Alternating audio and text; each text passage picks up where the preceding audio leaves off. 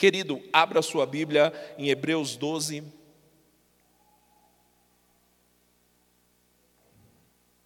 Aleluia. Nossas crianças estão recebendo, lá, tá vendo que bênção? Hebreus 12, e, e, o fato de você ouvir elas é a prova que somos pentecostais mesmo, que é, o negócio está bom lá em cima.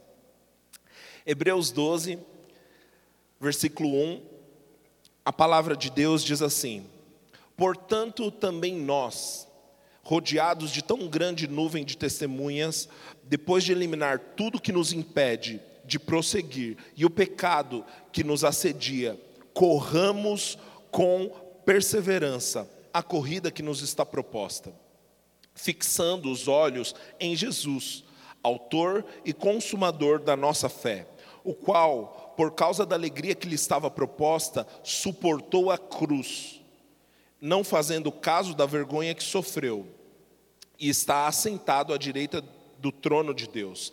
Assim considerai aquele que suportou tal oposição dos pecadores contra si mesmo, para que, vos, para que não vos canseis e nem fiqueis desanimados. Feche seus olhos, Pai, nós te agradecemos, Senhor, por Sua palavra, a Sua palavra é a verdade. Obrigado, Senhor, por graça e unção para ministrar a Tua palavra, graça sobre os meus irmãos, para receber com mansidão essa palavra, acolher com fé e colocar em prática, Senhor. Eu te agradeço por uma noite poderosa, onde o Senhor vai encontrar os corações. Assim nós cremos no nome de Jesus. Os que creem, digam amém. Aleluia.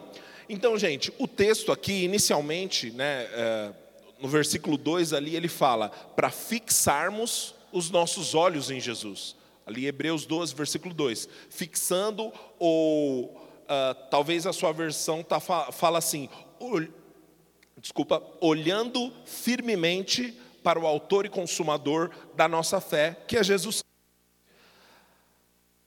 Glória a Deus. A palavra fixar tanto no grego quanto no português mesmo, a palavra fixar, ela traz a ideia de parar de olhar para qualquer outra coisa e colocar os seus olhos somente em Jesus. Aleluia. Esse é o evangelho, querido, olhar para Jesus.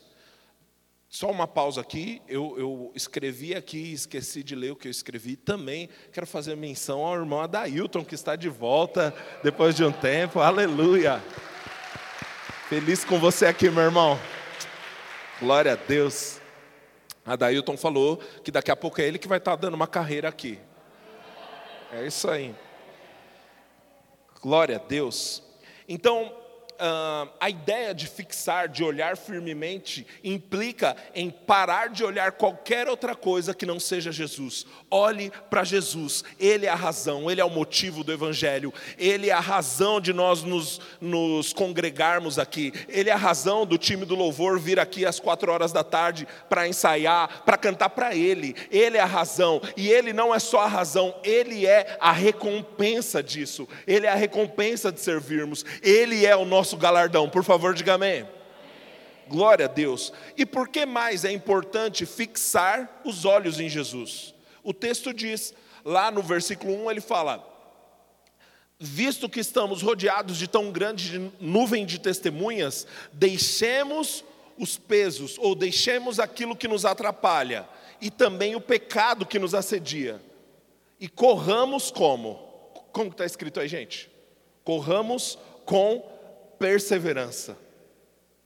Olhando firmemente para o autor e consumador da nossa fé, ou fixando os nossos olhos no autor e consumador da nossa fé, sabe como você vai deixar os pesos, sabe como você vai deixar aquilo que te embaraça, sabe como você vai deixar o pecado, olhando firmemente para o Autor e Consumador da nossa fé, fixando os nossos olhos em Jesus, você e eu podemos correr com perseverança, aleluia. A única maneira de correr com perseverança, a única maneira de deixar o peso, de deixar o pecado, de deixar aquilo que nos atrapalha, é colocar os nossos olhos no Autor e Consumador da nossa fé, Jesus Cristo, oh aleluia.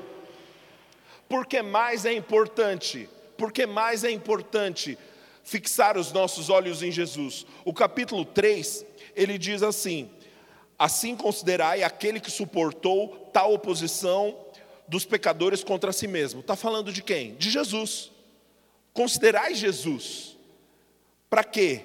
Para que não vos canseis, nem fiqueis desanimados. Algumas versões mais tradicionais vão trazer, para que não desmaieis na vossa própria alma. O que, que isso quer dizer?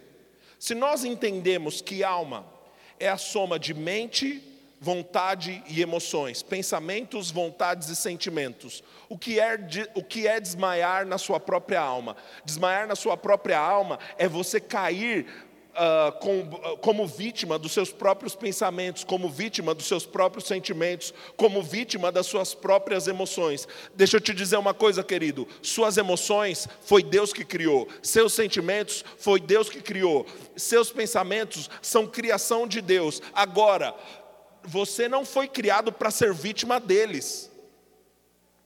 Obrigado pelo aleluia, Bia. Estava confiando nisso.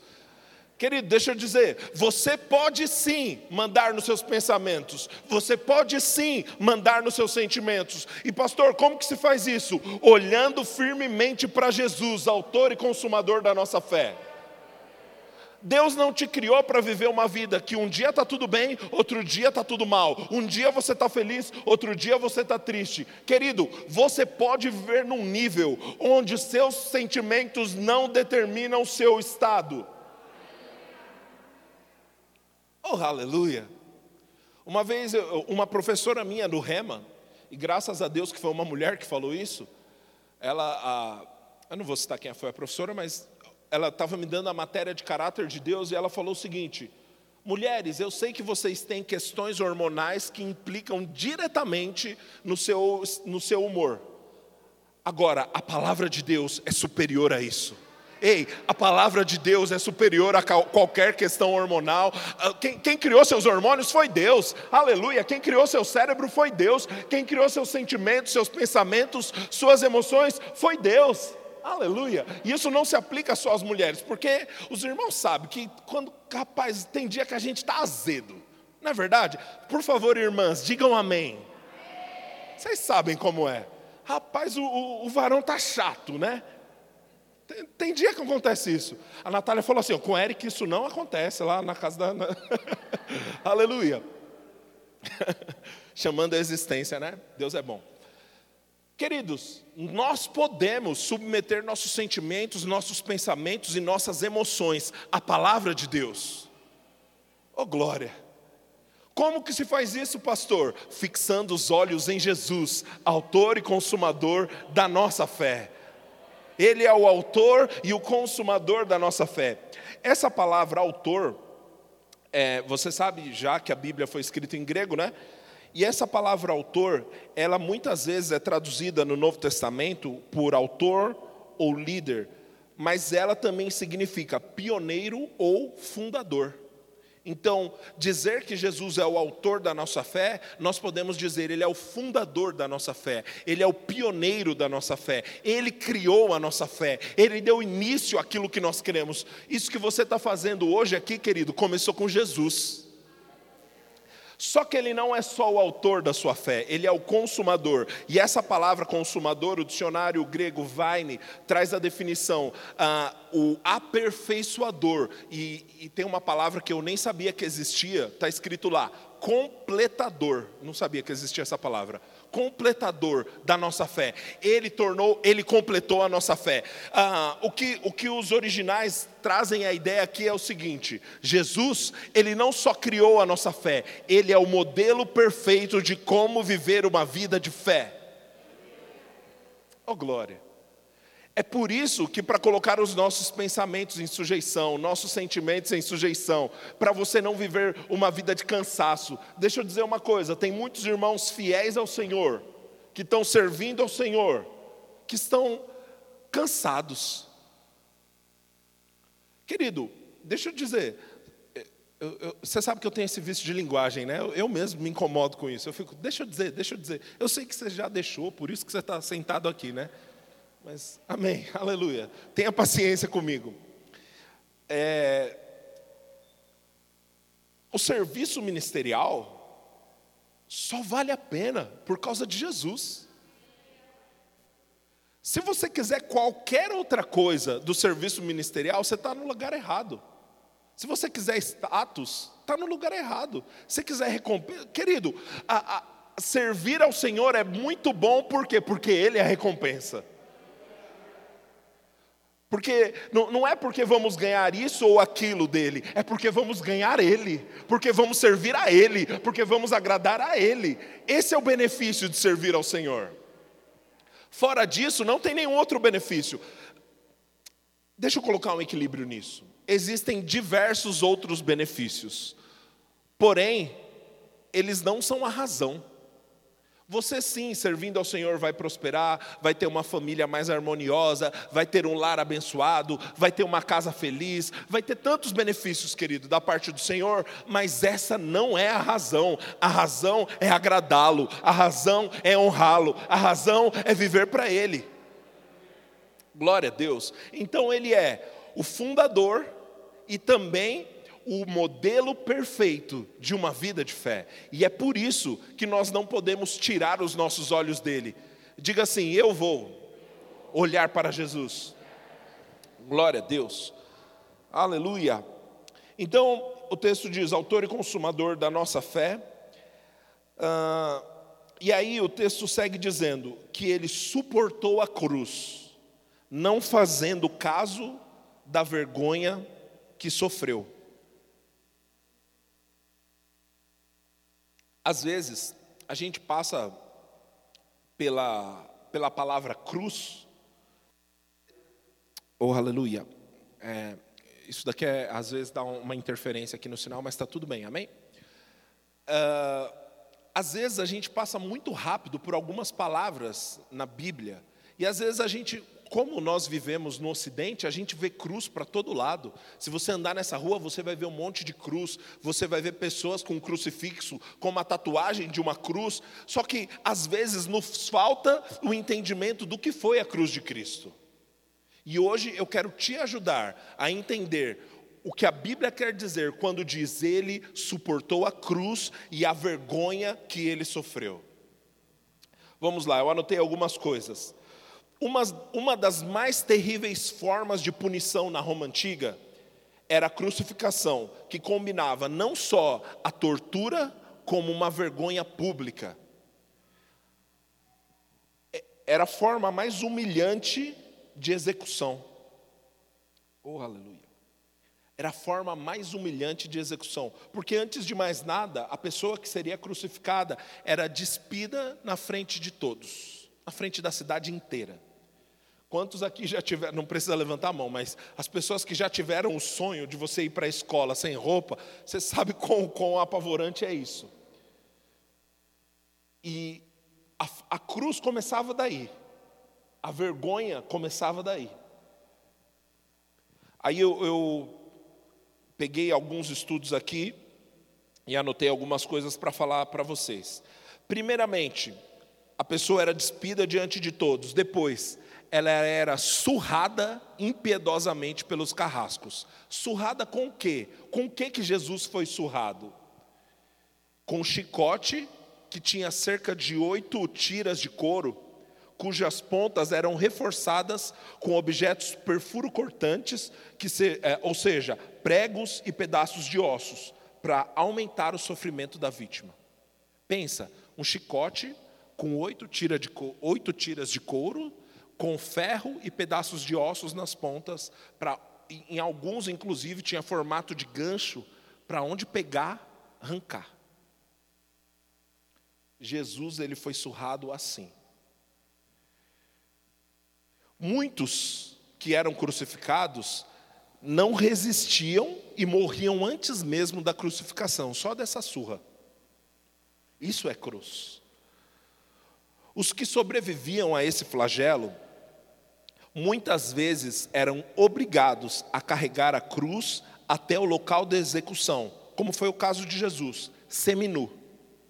Com a pele e a carne dilacerada, eles eram expostos à zombaria popular. Querido, Jesus, você sabe, ele teve que carregar a cruz até o lugar da crucificação. Jesus ele estava tão fragilizado que ele não conseguia, ele caía. E aí um soldado romano pegou um, um camarada, o, o Simão Sirineu, e falou: Olha, ajuda ele, porque ele não vai conseguir chegar até o lugar. Agora pensa comigo, querido, qual era a profissão de Jesus? Carpinteiro, irmão, o irmão Antônio falou com orgulho, carpinteiro, né? Porque compartilha da mesma profissão, né, irmão? e Jesus, então, ele estava acostumado a levar muita madeira nas costas, pedaços de árvores enormes. E ele não estava conseguindo carregar, por quê? De tão fragilizado depois dessa surra, com esse chicote, com oito pontas, com um pedaço de couro, com um pedaço de ferro, sangrando, com a carne dilacerada tendo que levar a sua própria cruz até o lugar da crucificação, ao ponto dele cair no chão, e aí o soldado romano fala: Olha, vem ajudar aqui. Pegou o camarada, a Bíblia chama ele Simão ou Sirineu, e Simão Sirineu ajudou Jesus a levar a cruz até o lugar da crucificação. Fora a zombaria pública, querido, comumente uma pessoa que estava sendo crucificada naquela época, ela, ela recebia cusparadas, recebia pedradas, recebia xingamentos, todo tipo de zombaria no caminho que fazia carregando a cruz. Você consegue perceber o que Jesus suportou por nós? Aleluia. Ele sendo humilhado, cuspido, xingado. Agora deixa eu te dizer uma coisa. Ele era Deus, cara. Ele lá no início era Deus, ele criou o mundo. Ei, ele criou aquelas próprias pessoas que estavam cuspindo na cara dele. Vamos continuar. Normalmente, quando a pessoa chegava no lugar da crucificação, ela era amarrada pelos punhos, né? então ela era amarrada com cordas pelos punhos. Só que em alguns casos, como foi o de Jesus, para aumentar o sofrimento, eles colocavam cravos, pregos, que atravessavam o pulso. E a pessoa ficava lá. Tem um médico francês, Pierre Barbet, não sei pronunciar esse nome, né? mas o hospital que ele trabalha é Saint Joseph, é, em Paris, e esse cara escreveu um livro é, tentando explicar o que Jesus viveu do ponto de vista da medicina. Você permite que eu leia para você? Então preste atenção. Com a carne e a pele dilaceradas pelas chibatadas desse chicote, Jesus recebeu na cabeça uma espécie de coroa ou capacete feita com galhos entrelaçados de uma planta com espinhos, que perfuravam o couro cabeludo, provocando fortes dores e sangramento abundante. Em seguida, foi vestido com uma túnica. O tecido, em contato com as feridas abertas, gruda na carne. O braço horizontal da cruz é posto sobre os seus ombros, e ele é exposto a uma multidão feroz. Já sem forças, Jesus é rebocado com cordas pelos soldados num percurso de cerca de 600 metros. Querido, ele foi arrastado por 600 metros, depois de já estar com a carne toda dilacerada. Seus passos eram arrastados, o peso da trave e a fadiga causavam várias quedas, ferindo seus joelhos. Os soldados o agridem, o açoitam e o forçam a prosseguir. Chegando ao Gólgota, os carrascos lhe arrancam violentamente a túnica, e a carne grudada no tecido é dilacerada, gerando violentas dores. Deitado de costas sobre a trave, Jesus tem os pulsos transpassados por longos cravos que, fixaram na, que o fixaram na madeira, depois de serem rebatidos. Outros especialistas defendem a hipótese que, além dos cravos que os algozes tenham usado para prender as cordas aos seus braços, Calma aí. Além dos cravos, os algozes tenham usado cordas para prender seus braços na cruz. Então, provavelmente não foram só os cravos que o seguraram ali, tinham cordas também fixando ele ali. Então, foi içado rapidamente para o alto da estaca. O nervo mediano lesionado pelos cravos se estica como uma corda de violino, quando o corpo é suspenso.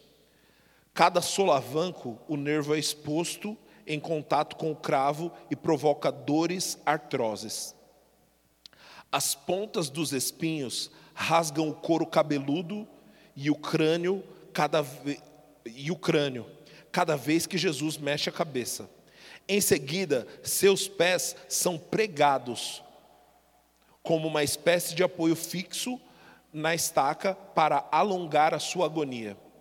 A posição da cruz provoca o enrijecimento da musculatura dos braços, numa contração progressiva que se espalha pelos músculos do tórax, pescoço e abdômen.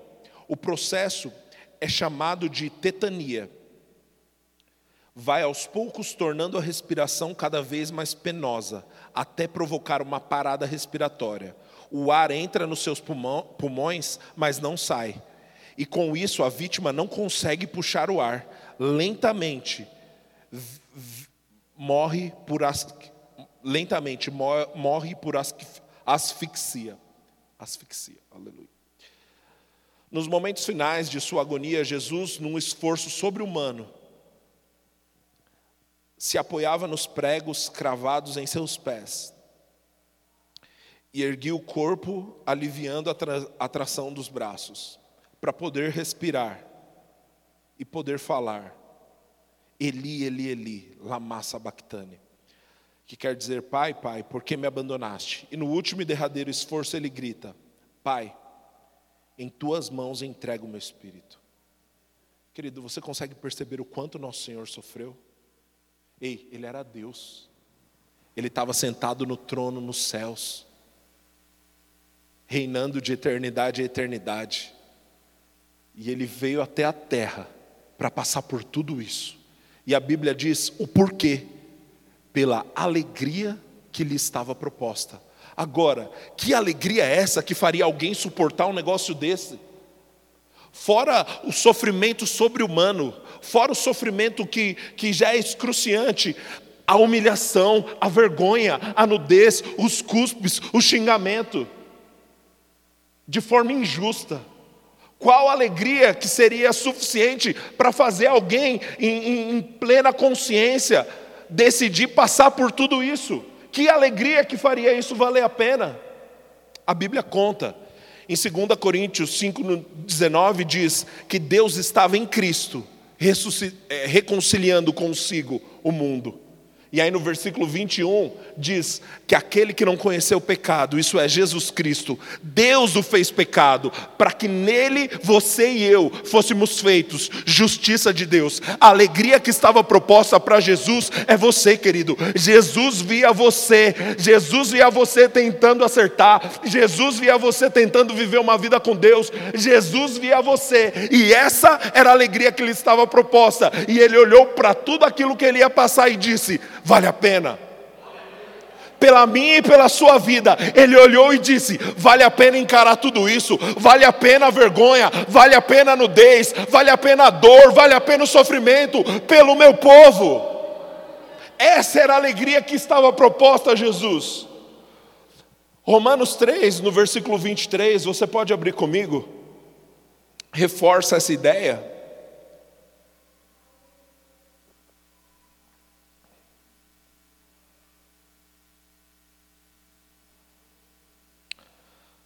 Oh, aleluia.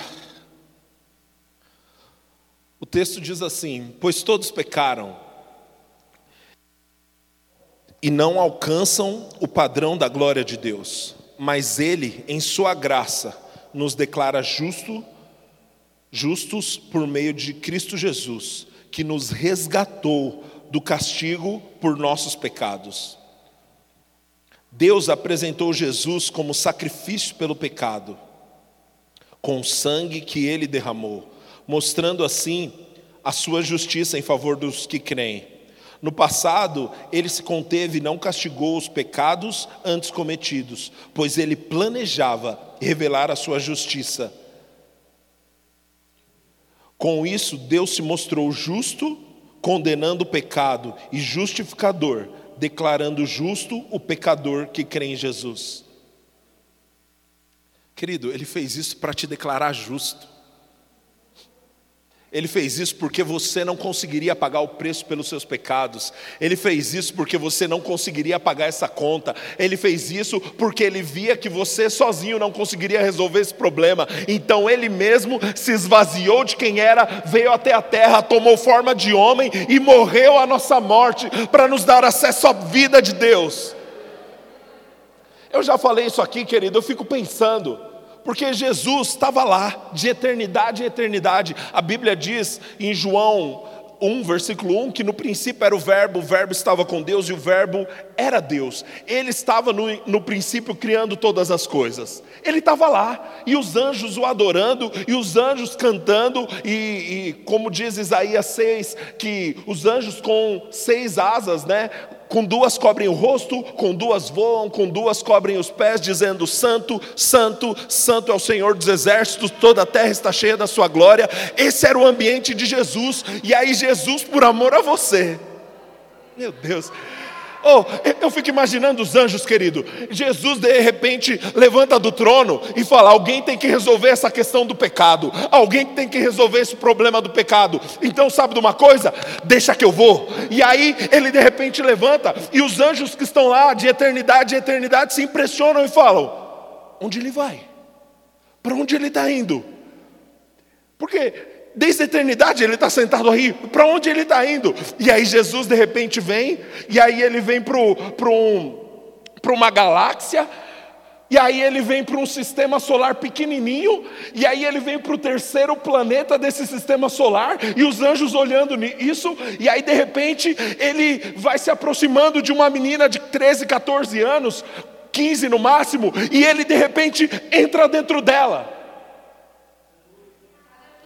Aí depois de nove meses, nasce um bebê que é um homem, mas é Deus, é Deus, mas é um homem, e é por isso que os anjos falam: glória a Deus nas alturas, paz na terra, porque Deus quer bem aos homens, Deus se tornou homem, Ele quer bem aos homens, ei, foi por amor a nós que Ele morreu naquela cruz, foi para nos livrar do, preso, do peso do pecado.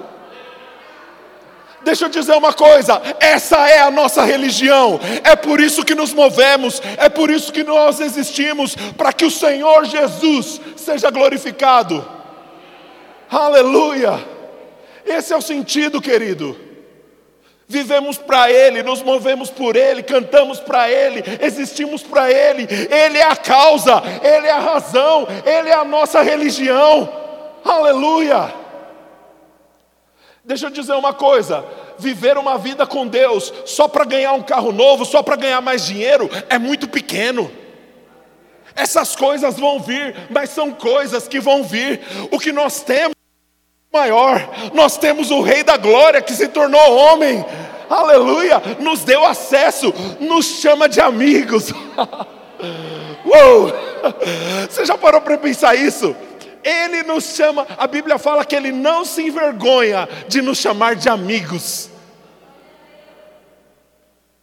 Ele nos deu acesso à Sua própria natureza.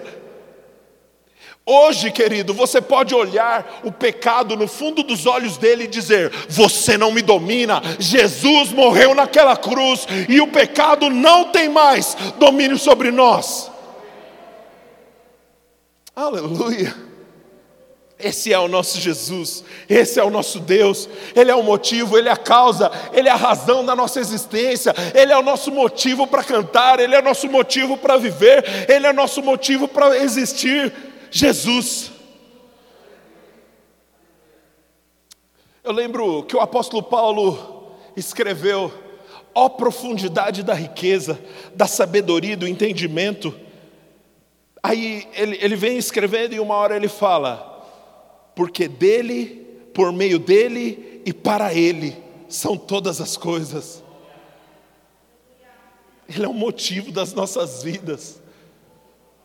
Ele é o motivo de viver, Ele é o motivo de estar vivo, Ele é a nossa liberdade, Ele é a nossa sabedoria, Ele é a nossa paz, Ele é a nossa reputação, Ele é o nosso descanso, Ele é o nosso alívio, nossa força, oh aleluia. Quando eu era criança, quando eu era da, da, do departamento infantil, eu fiz assim, mas não era aqui não, tá? Era outra igreja. Aleluia. Eu aprendi uma música que dizia assim: Cristo é tudo para mim. Cristo é tudo para mim. Ele é o tesouro que eu tenho guardado no peito. Ele é tudo para mim. Oh, que verdade poderosa. Oh, que verdade maravilhosa. Ele é tudo para mim. Ele é tudo para nós. Aleluia. Querido, eu louvo a Deus porque nós aprendemos a palavra de Deus. E nós já aprendemos que nós não precisamos viver uma vida de escassez, de limitação. Mas, querido, eu preciso te lembrar: estas são as demais coisas. O principal do Evangelho é Ele. Ele é o adorado, Ele é o exaltado. A Bíblia diz em Apocalipse que Ele foi o único achado digno. Ele é digno. Ele é digno de, de receber a nossa vida como uma oferta. Sabe, eu gosto muito de trabalhar, eu gosto muito de empreendedorismo, eu gosto muito de negócios, mas essas coisas não são dignas do meu melhor, Ele é digno. Querido, eu amo a minha esposa, ela é a mulher da minha vida, mas ela não é digna de receber a minha vida para ela, Ele é digno. Querido, eu amo estar aqui, eu amo ministrar a palavra, eu amo o ministério, eu amo você como igreja, eu amo essa igreja, mas ó, vocês não são mais importantes que Ele, eu só estou aqui para agradar a Ele, Ele é digno, Ele merece a minha vida, Ele merece tudo que há em mim, Ele é digno de tudo que há em mim, Ele é digno das minhas melhores ideias, Ele é digno dos meus talentos, Ele é digno das minhas melhores forças. Eu disse para o Senhor Jesus: Senhor, no meu coração só tem um trono, e esse esse lugar é exclusivo teu, de mais ninguém. Esse trono do meu coração é para você e eu não dou a mais ninguém. Ele é digno. Aleluia. Hoje nós vamos tomar a Santa Ceia com essa consciência. Ele é digno. Eu sou parte do corpo de Cristo. Eu sou um com Ele. Aleluia. Uh, tem gratidão no seu coração? Nosso Deus, nosso Senhor Jesus Cristo é o Senhor da igreja, Ele é o Senhor da igreja, Ele é o Senhor da igreja, Ele é a razão, Ele é a causa, Ele é o motivo, a recompensa, Ele é tudo para nós, Ele é o tesouro que nós temos guardado no peito, Ele é tudo para nós. Querido, eu gostaria que você fechasse os seus olhos. Eu vou ler um texto bíblico para você. E eu quero que você ouça isso. O profeta, o profeta dizendo acerca de Jesus. Ele disse assim: Meu servo cresceu em sua presença como tenro broto verde, como raiz em terra seca. Não havia nada de belo nem de majestoso em sua aparência, nada que nos atraísse. Ele foi desprezado, rejeitado, homem de dores, que conhece o sofrimento mais profundo. Demos as costas a Ele e desviamos dele o nosso olhar. Ele foi desprezado e nós não nos importamos. Apesar disso, foram as nossas enfermidades que Ele tomou sobre si, foram as nossas doenças que pesaram sobre Ele. Pensamos que o seu sofrimento era castigo de Deus, ou castigo por sua própria culpa, mas Ele foi ferido por causa da nossa rebeldia, Ele foi esmagado por causa dos nossos pecados sofreu o castigo.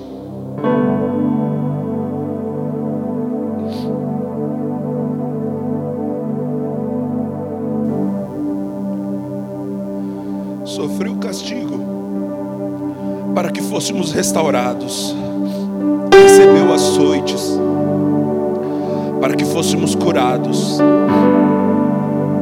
Todos nós nos desviamos como ovelhas e deixamos o seu caminho para seguir os nossos próprios caminhos. No entanto, o Senhor fez cair sobre ele o pecado de todos nós. Ele foi oprimido e humilhado, mas não disse uma só palavra. Foi levado como cordeiro ao matadouro, como ovelha muda diante dos seus tosqueadores, mas não abriu a boca. Condenado injustamente, foi levado embora e ninguém se importou dele morrer sem deixar descendentes. A sua vida foi cortada da terra. Ele foi ferido mortalmente por causa da rebeldia do povo. Não havia cometido injustiça nenhuma e jamais havia enganado alguém. Ainda assim, foi sepultado como um criminoso e colocado no túmulo de um homem rico. Fazia parte do plano de Deus esmagá-lo e causar-lhe dor. Quando, porém, sua vida for entregue como oferta pelo pecado, ele terá muitos descendentes, terá vida longa e o plano do Senhor prosperará em suas mãos. Quando ele vir tudo o que resultar de sua angústia, ficará satisfeito por causa de tudo que meu servo justo passou. Ele fará com que muitos sejam considerados justos, pois levará sobre si os pecados dele. É o nosso Senhor. Ele fez isso por nós. Em outras versões, esse texto diz que a sua alma, a alma de Jesus, se alegrará ao ver o fruto do seu penoso trabalho. O que é o fruto do seu penoso trabalho? É você, querido, sou eu. Ou ele me via, de algum modo ele me via, e ele disse: vale a pena, vale a pena suportar tudo isso, vale a pena enfrentar tudo isso, vale a pena. Ó, oh, que amor glorioso.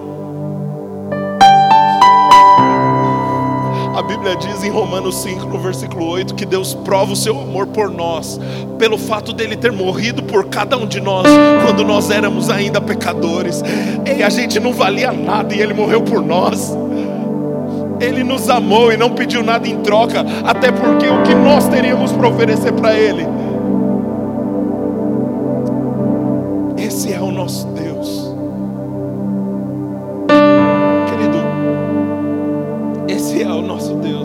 sabe, eu tentei da melhor maneira possível expressar Jesus.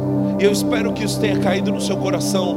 Mas agora eu quero fazer um convite. Fique com seus olhos, fique com seus olhos fechados e faça uma oração de gratidão a Deus. Senhor, obrigado por tua morte na cruz. Obrigado por me amar de uma maneira que ser humano nenhum poderia amar. Pessoa nenhuma poderia me amar assim. Obrigado, Senhor.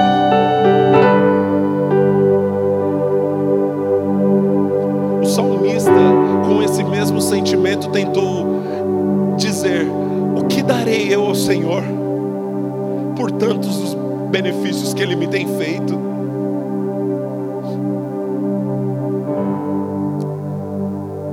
Jesus, nós te amamos. Você é tudo para nós.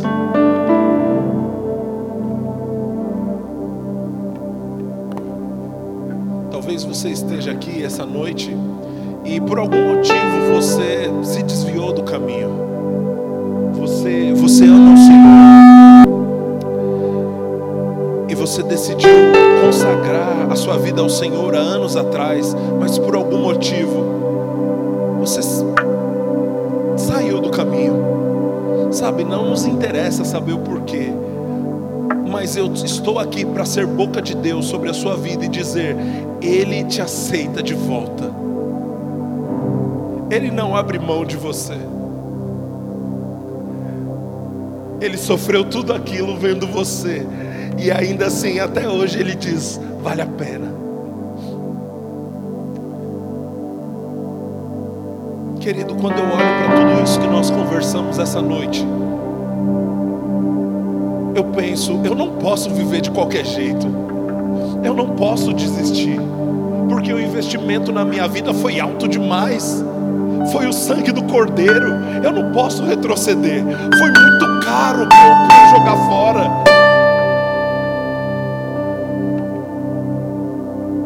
Se você está aqui e, e gostaria de dizer, Senhor Jesus, eu quero voltar.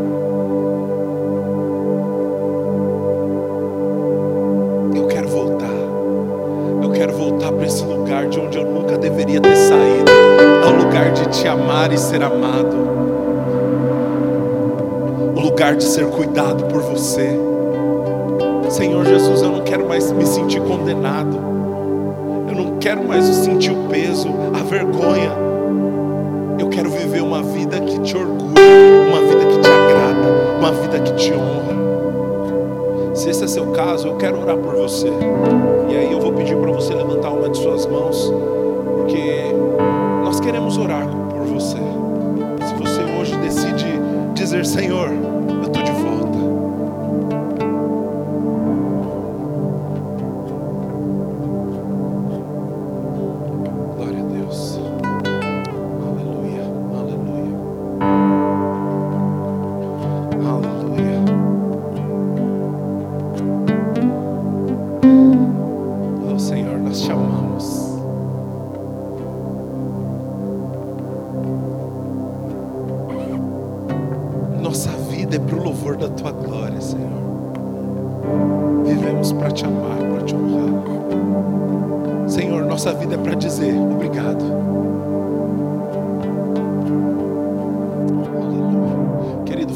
Faça a sua oração.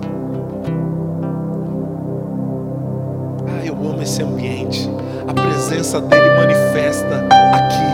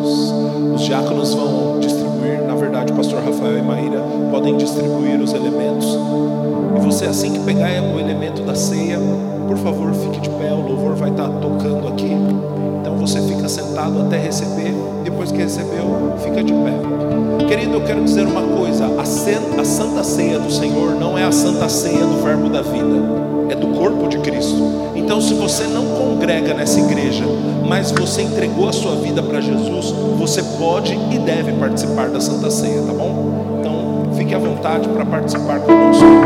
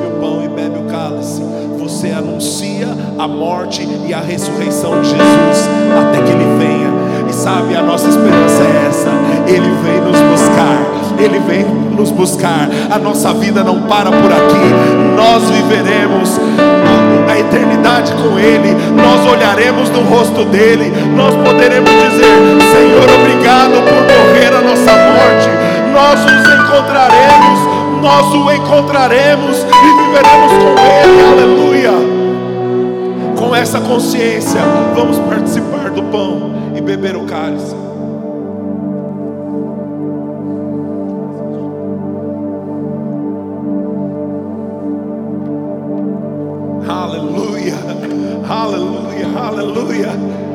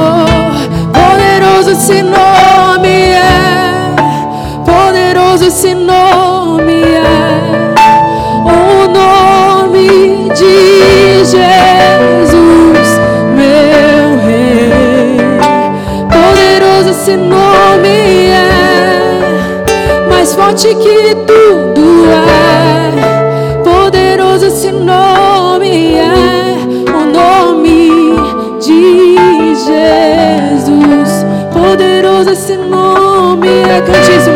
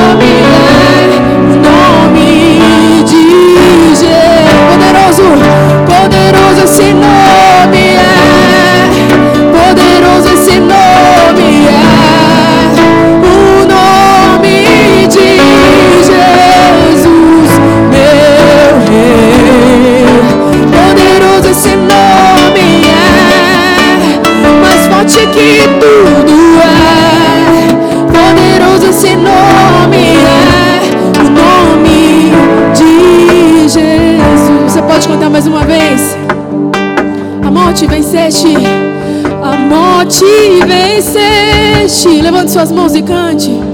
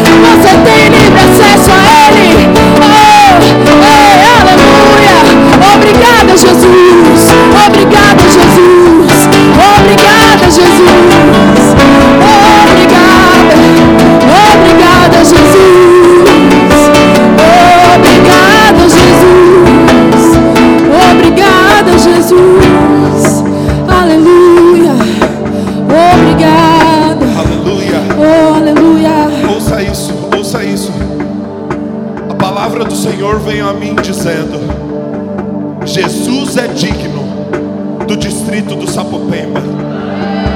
O nosso trabalho entregar a Ele aquilo que é herança dele. Ele é digno de toda essa região. Nós vamos entregar para Ele essa região. Ele é digno dessa região. Ele é digno dessa região. Ele é digno dessa região. E o nosso trabalho é entregar a Ele o que já é dele. Esta região é de Jesus. Essa região é de Jesus. Sapopemba é de Jesus. Jesus é Senhor sobre Sapopemba. Aleluia, tu és digno de tudo.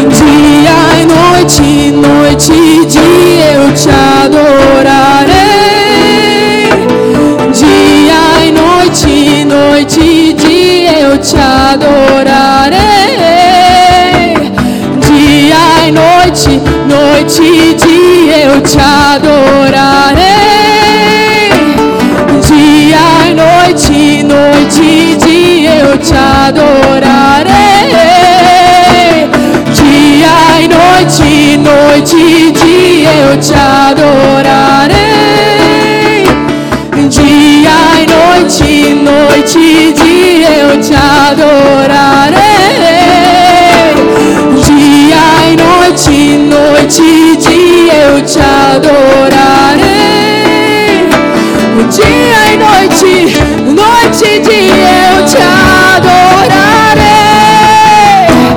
Dia e noite, noite e dia eu te adorarei.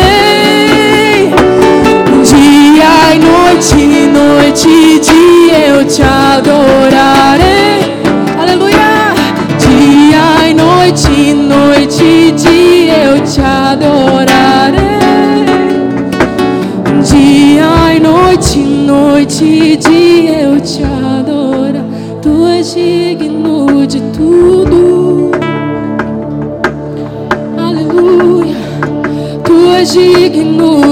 Tudo. Tu és.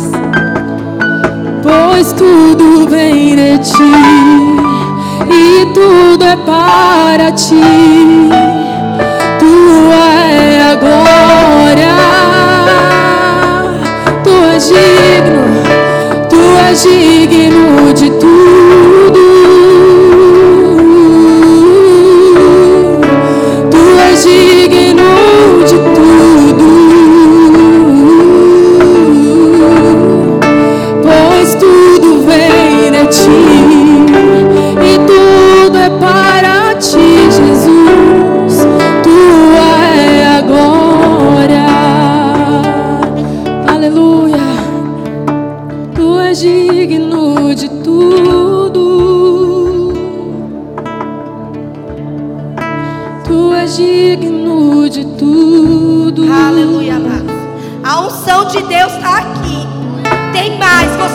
gratidão no seu coração para dar a Ele?